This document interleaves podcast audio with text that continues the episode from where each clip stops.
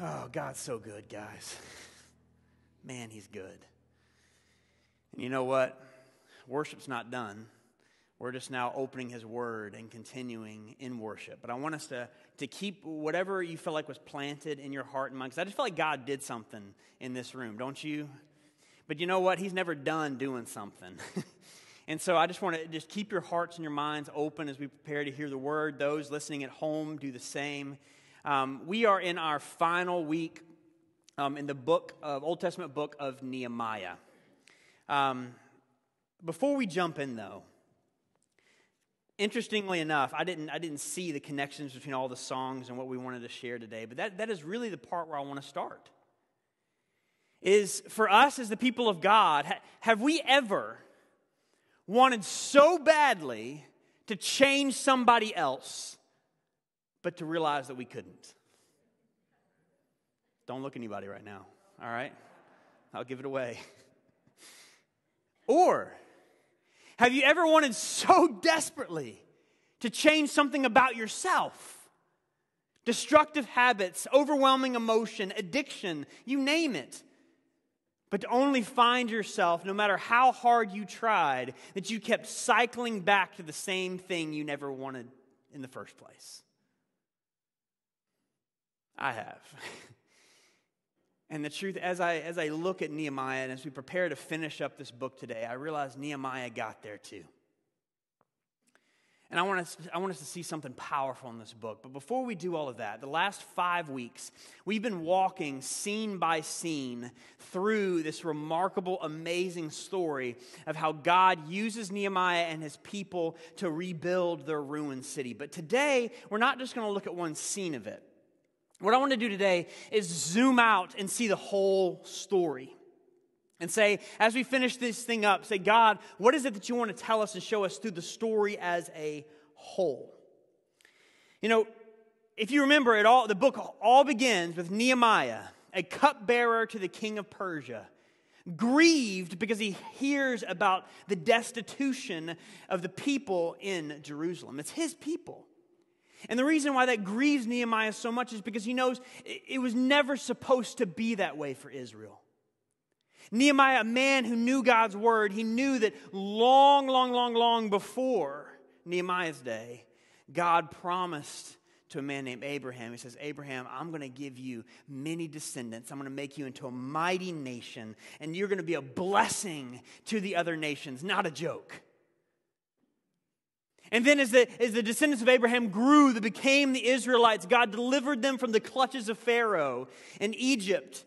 And he says, and I'm going to show you guys, you're going to be a kingdom of priests, a holy nation, partners of my peace, love, and joy across the earth, if you obey me.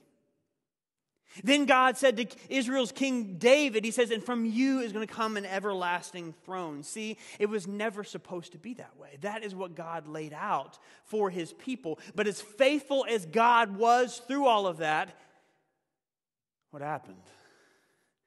The people of Israel, the people of God, were unfaithful over and over and over again. They had seasons where they could stir themselves up to trust God again, but inevitably they just kept chasing after other gods. And the prophets of God said, whoa, guys, you're committing adultery against God. This is you're cheating on him, and this is a big deal. But as they continue to ignore their voice and ignore the mercy of God, eventually God said, guys, I'm going to send you into exile. Why? Why couldn't Israel be faithful? And so eventually God allowed the Babylonians to destroy Jerusalem, and they carted his rebellious people off into exile. But 70 years after that moment, King Cyrus of Persia took over, and he allowed the Jews to go back and rebuild Jerusalem. But when they came back to Jerusalem, it was really just a burned out shell of its former glory. But even still, the people wanted to rebuild. And as they rebuild, eventually, in 450 BC, Nehemiah hears about all that is going on in Jerusalem, and he decides he's going to do something about it. And so at this point, if you're listening to the book of Nehemiah, and as we followed it the last several weeks, I hope you've heard this crescendo of hope beginning to build at that point. You know, you can almost hear the background movie music, right? The dun dun dun dun dun dun dun, right? As Nehemiah goes to Jerusalem, he says, "Oh, I'm going to do something." He rallies the people to rebuild the walls despite opposition. He stands up to greedy nobles. He even reinstates the festival of joy from God's word. Nehemiah doesn't just lead them for an infrastructure change. He brings about political, economic, religious reform. And all the while, everybody's thinking, could this be our turning point? Could this be the moment when finally God does something? Our forefathers, the Israelites, were saying they may have turned away from God, but maybe this is the time that things will really change. And we get to Nehemiah, and we read in Nehemiah chapter 9 and 10 how the people had an all-day worship service where they recommitted themselves to God and said, we are going to be faithful this time. This time will be different. This time we'll remain faithful. This time we'll win back the land. Until it wasn't. The crescendo of hope that you feel throughout this book. Finally, you get to the very end of Nehemiah, and it just sounds like you just let a rhino through the orchestra pit, right? It's just nasty. It's not pretty. And finally, Nehemiah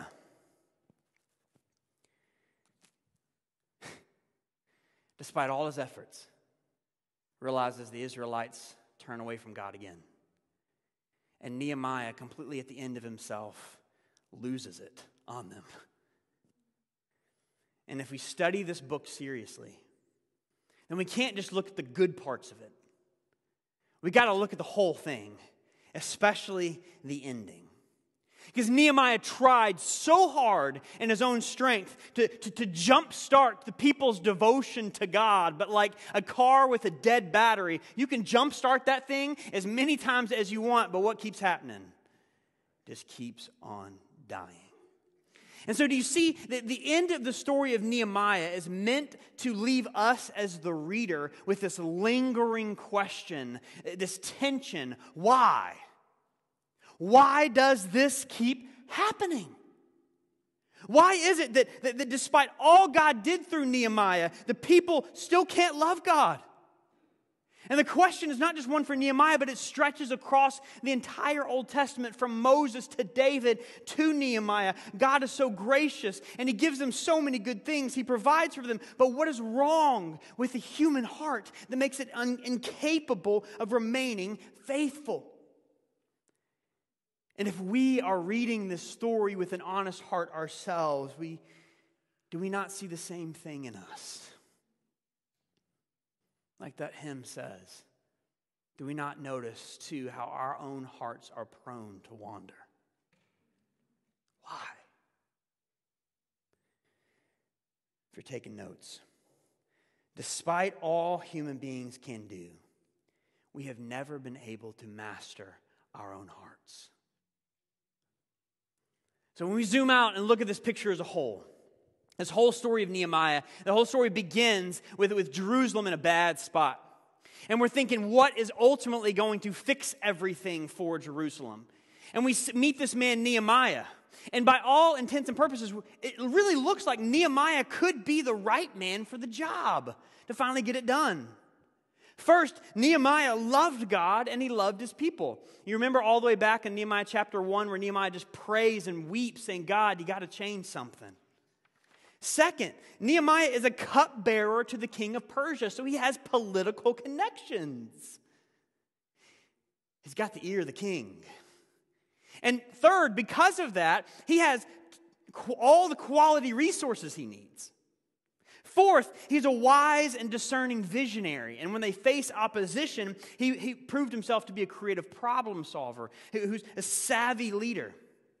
Fifth, as if all of that's not enough, after the defense walls are done, he's even a spiritual leader, along with the priest Ezra, guiding the people to recommit their hearts and minds to God. And if you read Nehemiah chapter 9, it says the people gathered together to confess their sin to God. And it says that they listened to God's word for 25 days. That is 6 straight hours.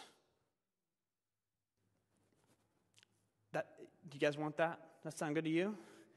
But they weren't done, right? Like after that, it says that they prayed and worshiped for another 6 hours. During all of that time, maybe 5-hour sermons is what we do need to change things, right? But during that time of prayer and worship, it says that they looked back and they remembered the whole story of God, from creation to Abraham to Moses to the promised land. And they confessed, God, you've been faithful, but our forefathers have been wicked. And we recognize that we have that same thing in us. And so we confess ourselves to you. And at the end of Nehemiah chapter 9, it says that they actually make a recommitment to the Lord. And they formalize it by writing out a binding agreement saying, God, we vow we are going to obey your law. Even if our forefathers didn't, we are going to. Change is coming, right? You know, if you told me today, hey, Kirk, you know, I want to go revitalize a struggling church, and they're in a very impoverished area. Like, well, that sounds hard. How are you going to do it? So, well, we got this pastor, see, who he's a really savvy leader.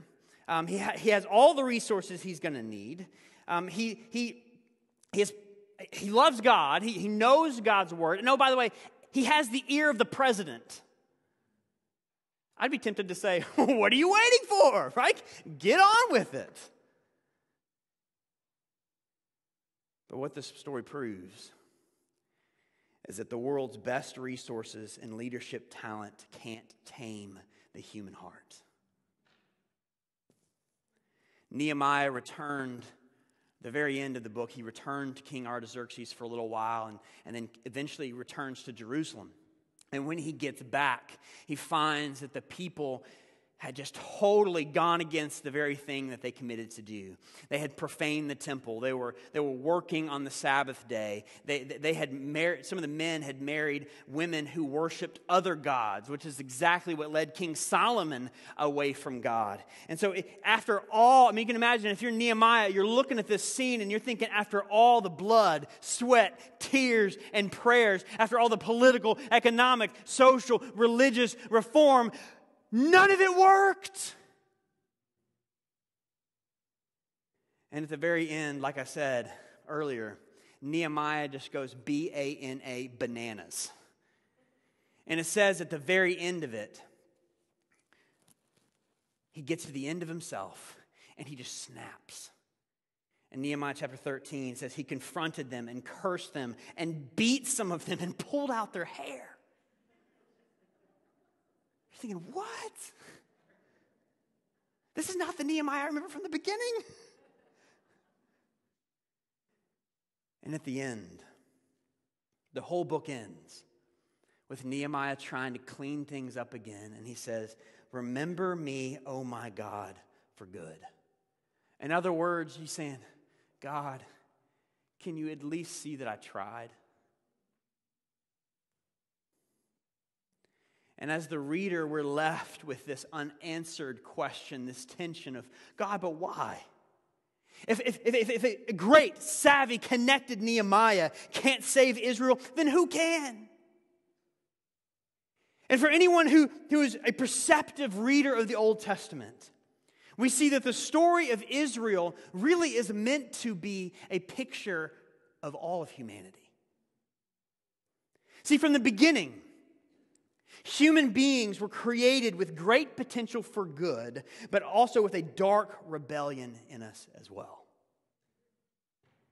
When God created the world from nothing, He created human beings to be His partners in His good creation.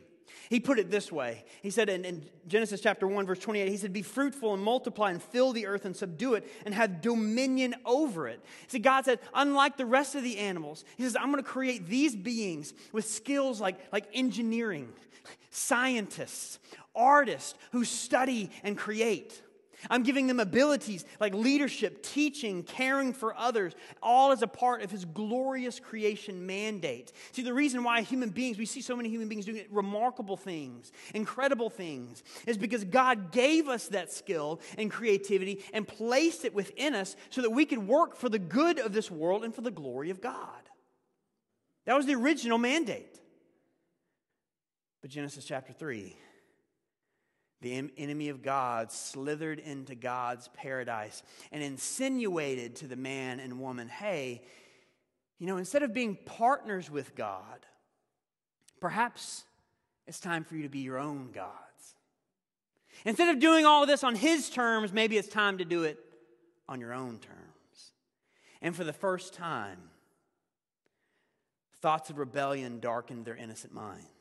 Sinful desire convinced them to act against their Creator. And the effect of it all, it says, was to hide in fear of the God who gave them life. And when they wanted to do life on their own terms instead of God, God's good world of peace, joy, love, and justice became one of corruption and death. And the Bible's clear. It's not just the first man and woman who abandoned God's way, but that is the inheritance of every single human being. That we all find ourselves with a heart that wants our way instead of His. But thank God the story doesn't end at Genesis chapter 3. Because in His love, God began a rescue plan. And He really begins by selecting this group of people to be His. See, first, He told, I'm going to show you something cool. At first, He told Abraham, He said, I'm going to give you as many descendants as the stars. I'm going to give you a land where you can flourish. I'm going to make from you a great nation. And He says, in the beginning, He says, and through them, He says, God will bless all the families of the earth. Do you see it? He's saying, I want partners again. This is a return to a partnership with human beings. And the Old Testament calls this partnership a covenant. A covenant. And Abraham's descendants grow into the people of Israel, whom God delivers from slavery in Egypt under Moses, and then He makes a covenant with them too. As His partners, He gives them His law, and He says, this is the way that you are to live. And He said, not only that, but you're to be my priests, my representatives upon this earth for all those who do not know me. But even though God gives them fertile land, peace under David, glory under Solomon, they kept turning away from Him over and over and over. And finally, we get to the end of the Old Testament timeline, which is the story of Nehemiah. And we see that though the Israelites vow, we're not going to be like our forefathers were, what happens? They go the same way yet again. Why? What is the problem here? And see, this whole time the Bible is trying to make clear that the evil in this world is not just something out there. It's within us.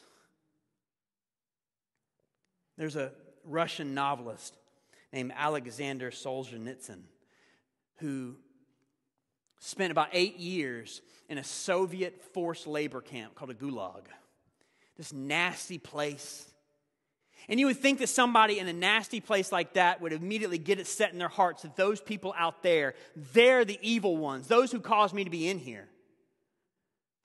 But he says while he's sitting in that cell, he said, gradually it was disclosed to me that the line separating good and evil passes not through states, nor between classes, nor between political parties either, but right through every human heart. And he says, we see the roots of evil is not just out there, it's actually within us. There's something about our broken hearts that we cannot repair, even with all the best that this world has to offer. And even though the Old Testament ends with this tension and this sadness and this feeling of hopelessness, as it ends, those who've been reading it carefully, I hope you hear the echoes of prophets like Ezekiel when God said, I will give you a new heart and I will place a new spirit within you. So if the skilled, well-connected Nehemiah can't solve the human heart, who can? If the best land, circumstances, and leaders can't guarantee a world of peace, then who or what can? We see that there's no leader, there are no laws, there's no amount of money, there's no discovery of science who can rescue our own hearts and restore us to a partnership of peace with God. So who or what can? See, there's only one faithful man who can heal our heart problem. And he did. See, over and over again we see how God's people failed the covenant, but God promises to never abandon it. And 400 years after Nehemiah, we see 6 miles outside the city of Jerusalem, the tired city of Jerusalem, in the sleepy little town of Bethlehem comes a baby. And that baby's name means the Lord is salvation.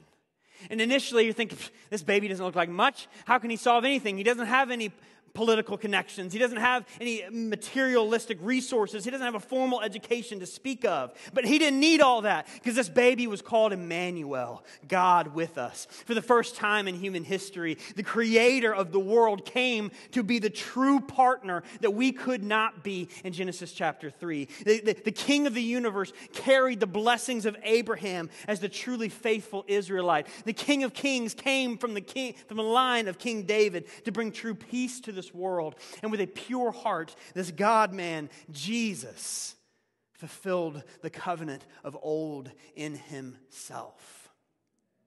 But as faithful as he was, what would he do with our rebellion? How would he come and deal with that? Because you know, if God is going to establish peace on this earth, he first has to establish justice. And I would love to think that God's justice was really for the real sinners out there. The murderers, the abusers, the molesters, they're the ones who are going to get justice. But if I am honest, I realize that any sin is an offense to God and worthy of punishment. And if Jesus came to judge us as we deserved, who could possibly stand? Because I know all the ways I've sought to pilfer God's glory for myself, just like Adam and Eve. But instead of coming with judgment, Jesus made a way to judge our rebellion while showing us mercy. Guys, please see this. This is just straight up gospel today, all right? That's all I got for you. Just straight up gospel, and that's all we need. Because, see, in what I will call a divine exchange of my filth for his purity, Jesus came in this divinely orchestrated moment when he let the arrogant powers of this world nail him to a cross reserved for criminals. And God placed my sin and your sin on his son so that those who believe in him, Scripture says, might be credited with his righteousness. Basically, Jesus took our insurmountable, unpayable tab and paid it with his blood. And the holy God, Israel's perfect son, paid our debt to set us free from guilt. So in him, the price of sin was paid, justice. And we were set free, mercy. Do you see that? Do you see that? But see, that's only half the good news. That's only half, because while yes, we need forgiveness, we also need the ability to love God and live his way.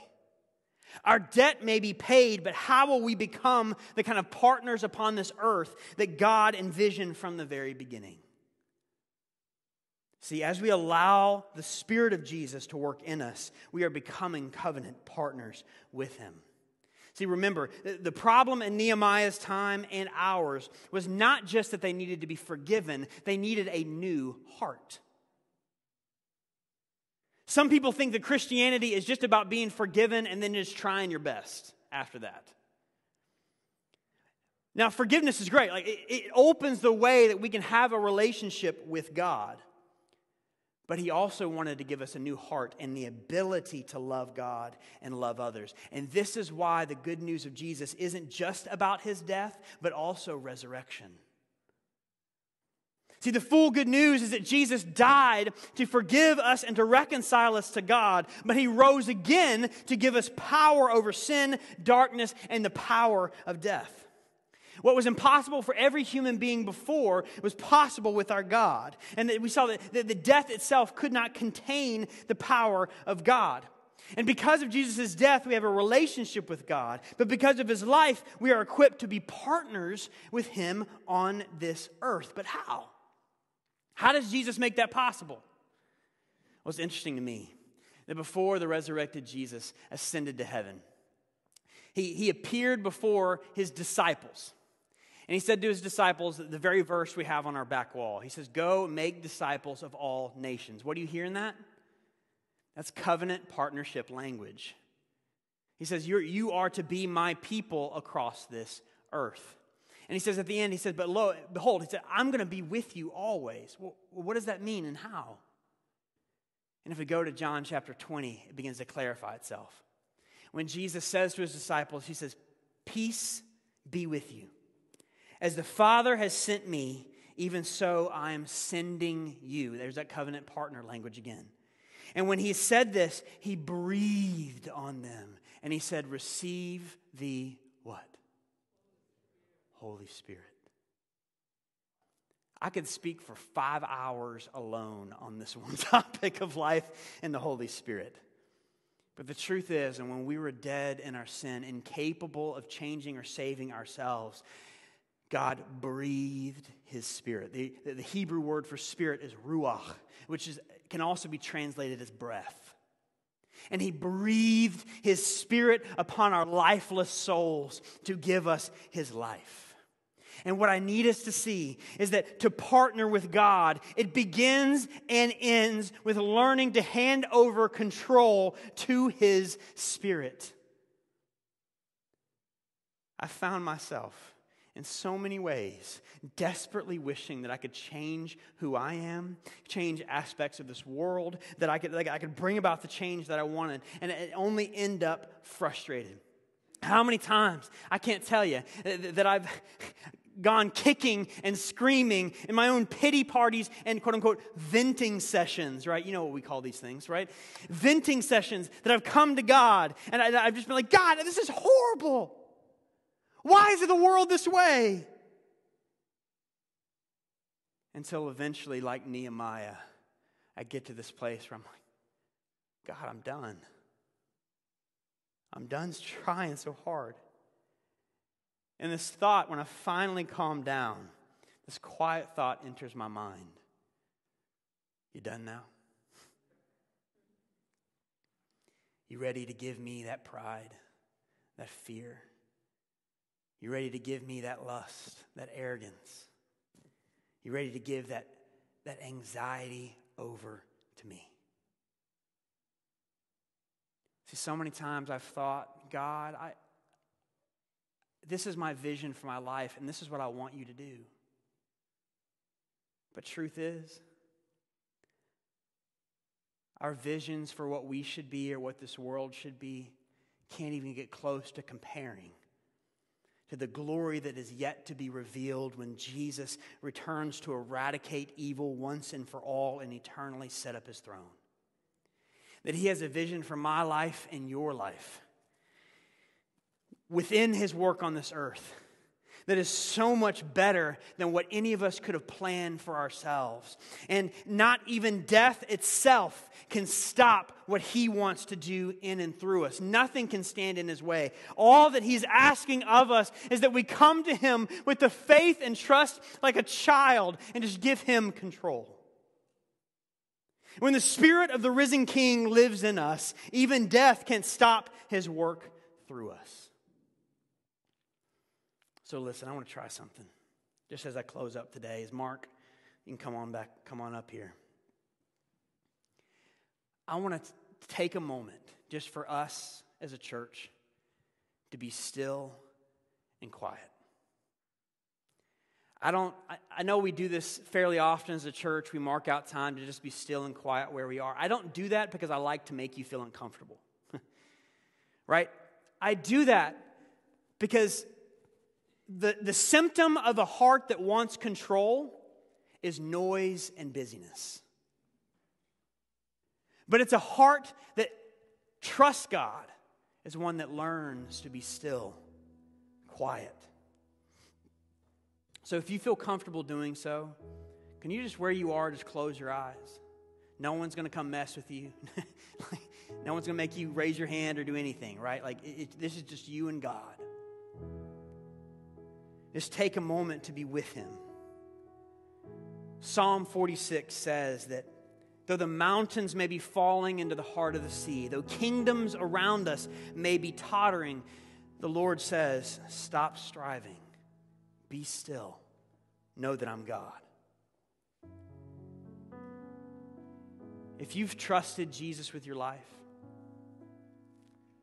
I want you to recognize for a moment that you've been completely, totally forgiven in him.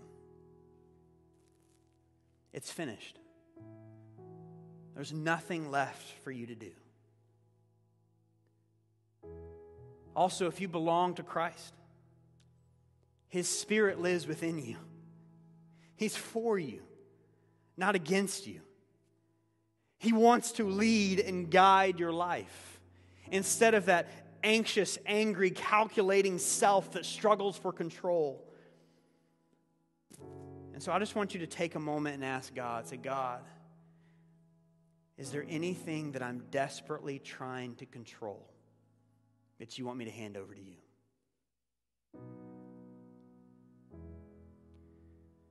You're not asking for God to show you everything that's wrong. He knows the pace at which He can show us things. For some of you, he might be showing you areas of anger, anxiety, bitterness, or desperation. What's at the root of that? I say, Lord, what do you want me to hand over to you right now?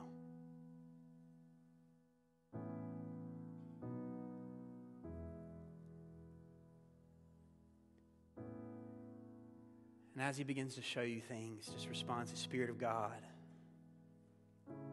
I give you control. Show me how not to pick that back up again.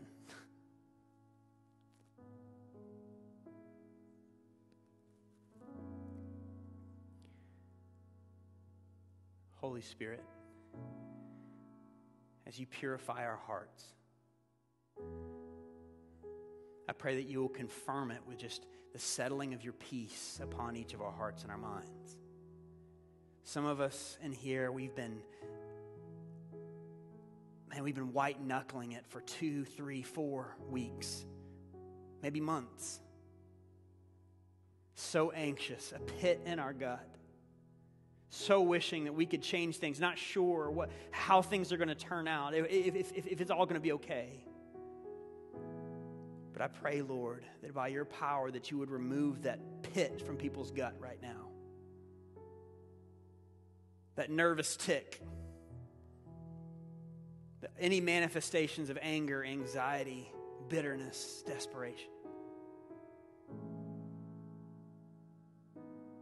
And we're able to hear you say, peace I give to you. Receive the Holy Spirit. Lord, thank you for coming to repair our broken hearts. To not just repair it, man, you gave us a new one. You gave us your Spirit. Gives us the power and the ability to follow you. I pray that you strengthen our relationship with your Spirit.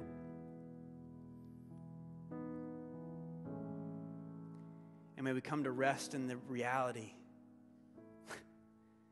that if the Spirit of God can defeat death, there's nothing that can stand in the way of what you want to do in and through us. You're simply waiting for us to say, all right, I'm done.